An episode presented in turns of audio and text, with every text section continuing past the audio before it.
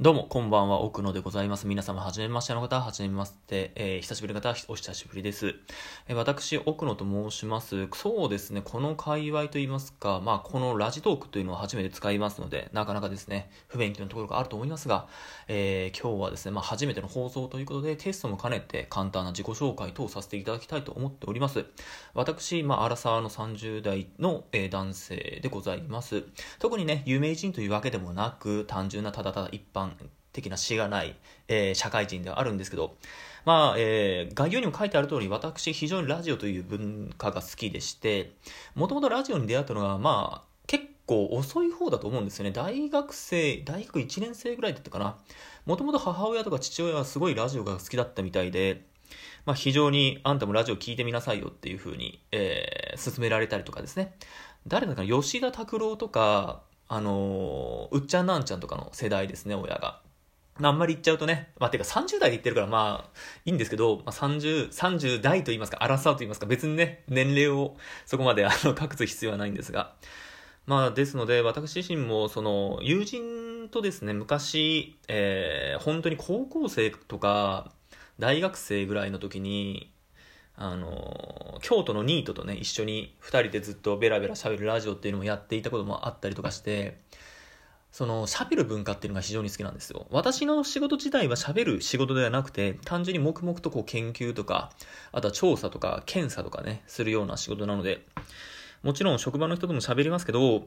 私自身の一番のストレスの発散といいますか、方法はもう喋ることだと思っておりますので、かつですね、私自身がそのラジオ番組を持ちたいというか、ラジオ番組をやりたいっていう昔からの夢があって、まあたまたまこのアプリを見つけたわけですよ。他にも YouTube っていう媒体とかツイキャスとかもあったわけなんですが、単純にツイキャスとか YouTube でやってしまうと、えっと、オンライン放送になってしまうので、コメントが来るわけですね。となってきた時に、もうもちろんコメントとかはありがたいんですけど、その場その場で読み上げてしまうとテンポが崩れてしまって、自分がベラベラベラベラ喋りたいのなかなか喋れて、喋れないことがある。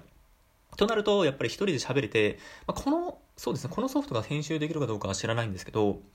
まあ、ずっとこう邪魔されずに喋れる媒体っていうのをずっと探していたわけですよ。で、毎回毎回そうですね、パソコンで撮っていたんですが、今回はま iPhone から撮れるっていうことでね、えー、まあその、実際に撮ってみて音量とあとは音声の確認をしたいなと思いまして今回放送しております。もともと私のそうですね、ラジオ遍歴に関しましては、まあこれはあんまり、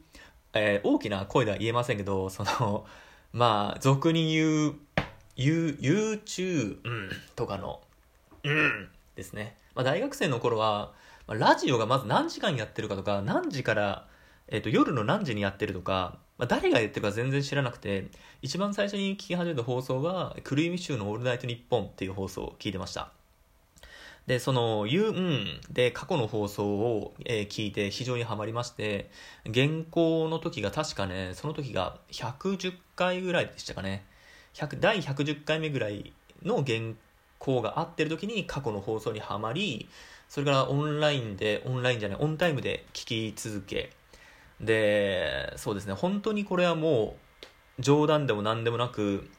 えー、クリームシューのオールナイトニッポンに関してはもう5回以上、10回未満繰り返し繰り返し第1回から、まあ、最終回までずっとずっと聞いておりました。もうあの2人のトークがね、非常に面白くて、もう、なんて言うんだろうな。あの、知性派なんですけど、知性派って言い方も多分違うんですけど、なんかあることないことを、まあ、ずっと嘘、嘘ばっかり言うんですよね。嘘ばっかりって言い方もあれですけど、なんていうかな。まあ、このラジオ、このアプリを使ってる人は多分基本的にそのラジオ好きの方々が集まってくると思うんで、今更そんな、クリームシューのオールナイトニッポン説明されてもっていうこともあるとは思うんですけど、まあ私のラジオ一番好きなのはそのクリームシューのオールナイトニッポンからで、で、その第150何回かで終わったのかな。非常に面白かったんですけど、え終わってしまい、で、まあ、ラジオプラプラプラプラと、それこそ岡村隆史じゃないや、今はな、昔はナインティナインか、ナインティナインのオールナイトニッポンだったりとか、あとは、えバナナムーンだったりとか、まあ、もちろん伊集院光深夜のバカ力とかも聞いてたんですけど、そこでもう、なんていうかな、黒船に出会うわけですね。あ、そうか、それより前にオードリーのオールナイトニッポン好きだったんですけど、あの、アルコピースのオールナイトニッポン R、あれは面白かったですね。あの、アルカピースに関しては、そうだな、ラジオ聞くまではもう、なんだろう、ネタの人とか、確かあの時、キングオブコントとか、結構 M1 だったかな ?M1 じゃない、ザ・漫才か。でも結構、えー、成績のいい2人みたいな感じしか記憶なかったんですけどね。まあ、ある程度その、えー、賞レースというもので結果を残せたからラジオに呼ばれたわけで。でその2人のラジオが非常に面白い。単純にまあ2人の実力もあるんですよ。構成作家さんの、まあ、福田さんという方が、えーと、有吉の「サンデーナイトリーマー」とかですねやってる方の力がかなり強いんですけどなんていうかなその大体ある程度の道筋は決めているけれども、えーとリスナーからのそのオンラインのお手紙というかオンタイムのお手紙でどんどんどんどん道が変わっていくんですね。多分その、まあ、福田さんの、えー、まあ、手腕もあると思います。その、えー、どのメールを選んでどこの道に進めようかっていうのもあるんですけど、それをやはり、えっと、アルアカンドピースですね。この2人のラジオスターの階段の登り方が凄まじくて、いや、もうね、一回あの2人は、えっと、オールナイト一本 R から、えー、と一部に昇格します。なかなかないんですね。大快挙と言っても過言ではない。基本的にラジオ、えーと、オールナイト一本の、えー、R ですね、えー、いわゆる、えー、3時、3時5時ですかね。ちょっとごめんなさい。あの、最近あんまり R は聞いてないんで、間違ってたら申し訳ないんですけど、その、レギュラー放送後のお試し枠っていうんですか、1年間基本的に、えー、そこでやって、で、まあ大体そこの席って変わっていくんですよ。基本的には、まあ、若手芸人だったりとか、あとは人気のあるバンドさんだったりとか、あとは人気俳優さんだったりとかする枠なんですけど、そこでそのアルコピースのオールナイト一本 R はもうガンガンガンガン、その聴取率1位ですね。同時間帯だと思いますけど、聴取率1位を叩き出し続けまして、快挙となる第1部、昇格で、1年間かな、確か、えー、アルカンドピースのオルタニッポンがあったのは。うん。で、1年後に降格します。これは まあ、仕方ないとは言えば仕方ないんですけど、確かね、その当時ね、横並びでやってたメンツがかなり強かったのと、数字が良くなかったんですかね。あまり、その深夜の R ゴロは取れなかったんですけど、うん。で、1年後に、えー、またアルカンドピースのオールナイト1本 R が始まります。ただここですごいのがまた多分ね1年目の R よりもすごい数字取ってたはずなんですよ。ただどうしてか切られてしまうと。これがなかなか難しいですよね。まあ、番組編成とかあとはその単純にお試し枠っていうのももちろんありますし、まあ、上の都合あとはそうですね。まあ、新しい人、まあ、日本送なんですけど、日本放送って、その芸人さんとかっていうよりも、どんどんどんどん、その音楽の方とかですね、その著名人とか、まあ、そりゃそうなんですよね。ラジオっていう媒体はもう昔から思ってるんですけど、その時その時で、聞きたい人を引っ張ってくるっていうのは多分正しくて、例えば私とか、あとは素人さんがこんな風にベラベラベラベラ喋っても、引きがないじゃないですか。だから、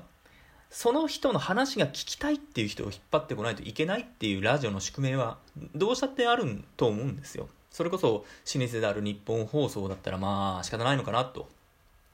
だその後、えテレ東の、え放送ですね、テレ東の、え深夜調査か何かでアルコピースが呼ばれ、で、そこのメンツが、えー、現在の勇者のメンツなんですけど、で、そこの功績が認められたのか否かは分かりませんが、えー、アルカンドピースが確か9月ですね。えー、っと、R が終わった9月か。そうですね。に、えジャンクですね。えー、なんだっけ。12時3兄弟。3兄弟の枠に入ります。まあ、ジャンクファミリーに仲間入りするんですね。まあ、ジャンクっていうのは本当に非常にいい環境で、なんて言うんですか。その芸人さんも長く育ててくれる、育ててくれるって言い方あれですけど、長く、長い目で見てくれるんですね。ある程度は1年でズバッと、もちろん問題とかあったら切るとは思いますけど、まあ長い間。だから今でも、えっ、ー、と、アルカンドビースの DC ガレージに関しては多分、何年やってるんだろうな。スゴロック、スゴ7、スゴ7、スゴッパチ、スゴック、スゴ10があったから多分 4, 4年か3年は続いてんじゃないかな。まあそろそろですね、アルカントピースに関してはちょっと一部に上がって、あどちらかというと、その、なんていうかな、生の家系が非常に面白い方々なので、それを聞きたいなと思ってるラジオマニアですね。うん。で、まあそうですね、ちょっとそのラジオの話、でもラジオの話じゃないんですよ、今回は。私の自己紹介の話をしたくて、で、まあとりあえず、その、ラジオっていうのが非常に好きで、まあ聞くのも好きで、喋るのが好きで、で、とりあえずそうですね、1ヶ月ぐらいは毎日あげたいなと。まあこれはもう目標です。あ、やめましょう。3日に1回にしましょう。3日に1回は、しかもこれ12分っていうのがちょうどいいと思ってて、あの、ツイキャスとかで30分喋っちゃうと、大体、あの、日頃のことを全部喋っちゃうんですよ。だから12分とか15分だったらちょうどいいんじゃないかと思って。そこにこんな風に何もないところでも自己紹介って言いながら全然 ラジオが好きだっていうことでラジオの詳しい情報しか喋れないわけで12分で全然収めきれないんですよね。でもこれを毎回毎回続けることで、あの、まあ、聞く人がいればですけどね、えー、聞いていただける方がいらっしゃれば、えー、まあ、つづ、えー、なんて言うんだろうな。まあ、気になって聞いてくれるのかなっていうのが、まあ、単純に難しいですよね。ラジオっていう媒体が、その、聞いてほしいからやるのか、それとも自分がやりたいからやるのかっていう感じもあって、私としては自分が最初に喋りたいからやってはいるんですけど、まあ、仮にこの放送が続いていって、どんどん、まあ、聞いてくださる方が増えていったらまた別の形になるのかなと思いますが、まあ、とりあえずは自分の中の記録じゃないですけど、えーまあ、12分間毎日喋れるのかっていう、まあ、検証も兼ねて、ひたすらね、ペラペラペラペラ喋っていきたいと思います。まあ、他の方もね、えー、有名というか面白い番組をたくさん聞いて、まあ、どういう風な番組作りをされているかとか、あとは単純に BGM を使っていいのか使っていかんのかも全然わからんで、あ、僕あの、出身福岡なんですけど、たまにポロッとあの、なんていうかな、鉛が出たりしますんで、あの、そこだけはご注意ください。方言とかがね、結構ね、方言が方言ってわからんぐらい九州にずっと住んでて、最近なんですよね、転職してちょっと別の地域に、えー、移ってきたんで、まあ、そこら辺もちょっと気をつけていきたいなということで、そろそろですね、残り10秒、いいんじゃないか、ちょうどいい、これぐらいのペースでね、ちょっと喋って、今からどんどんどんどんやっていきたいと思います。ということで、えー、今日はありがとうございました。おやすみなさい。ではでは。